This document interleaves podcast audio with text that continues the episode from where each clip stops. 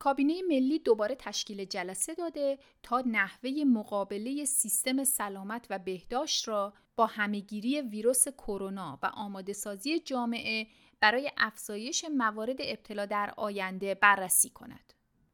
مقامات بهداشتی خوشبین هستند که آخرین آمار دوره اوج یک کاهش جزئی را در تعداد مبتلایان نشان داده، چرا که کشور در حالت آمادگی قابل توجهی برای تهدید کووید 19 باقی مانده است.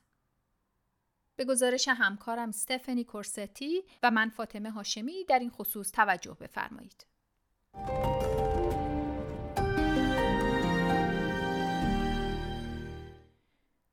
با کاهش تعداد بستری شدگان در بیمارستان و آمار کمتر موارد ابتلا به ویروس کرونا در برخی ایالت‌ها، این امید به وجود آمده که شیوع بیماری همهگیر کندتر شود. علیرغم خوشبینی‌ها، دولت فدرال محتاط است و در کابینه ملی درباره کووید 19 گفتگو می‌کند. نخست وزیر انتونی آلبانیزی میگوید که برای استرالیایی‌ها مهم است که وقتی واجد شرایط هستند برای تزریق واکسن‌های تقویتی خود سریعاً اقدام کنند. And we shouldn't be complacent about this issue even though it would appear that we're hopeful that we have reached a peak. Hospital numbers are down but we shouldn't be complacent about this. در همین خصوص مارک باتلر وزیر بهداشت فدرال نیز میگوید هنوز خیلی زود است که بدانیم آیا دور اخیر عفونت‌های کووید 19 به اوج خود رسیده است یا خیر. او به تعطیلات مدارس اشاره کرده که بر میزان انتقال بیماری و کاهش تعداد بستری‌ها تأثیر می‌گذارد. وی میگوید داده‌های موجود نشان می‌دهد که ممکن است زودتر از زمان انتظار به دوره اوج رسیده باشیم. The data we're seeing right now indicates that we might have reached the peak earlier than we expected to, earlier than most modelling suggested we would.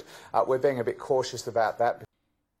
این در حالی است که این هفته گروه مشاوره واکسیناسیون استرالیا ATAGI واکسن مدرنا را برای کودکان 6 ماهه تا 5 ساله تایید کرد. این اقدام احتمالاً به 70,000 کودک در این گروه سنی دسترسی می‌دهد، اما توصیه‌ها این است که کووید 19 برای کودکان زیر 5 سال ریسک کمتری دارد. پروفسور پول کلی مقام ارشد پزشکی میگوید که بر اساس داده‌های بستری شدگان در بیمارستان‌ها اطمینان دارد که موج اومیکرون همچنان در حال اوجگیری است و این آخرین موج نخواهد بود، بلکه به پایان موج فعلی نزدیک می‌شویم. This is not the last wave.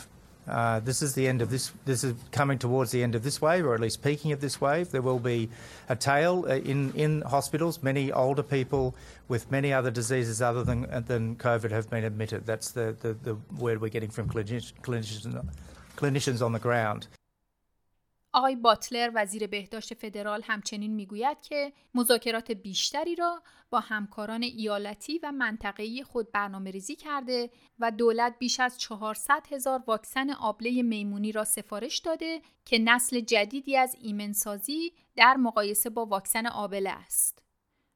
به گفته مارک باتلر این واکسن مؤثرتر از قبلی خواهد بود و استرالیا تنها یکی از معدود کشورهایی است که دسترسی و منابع آن را تضمین می‌کند.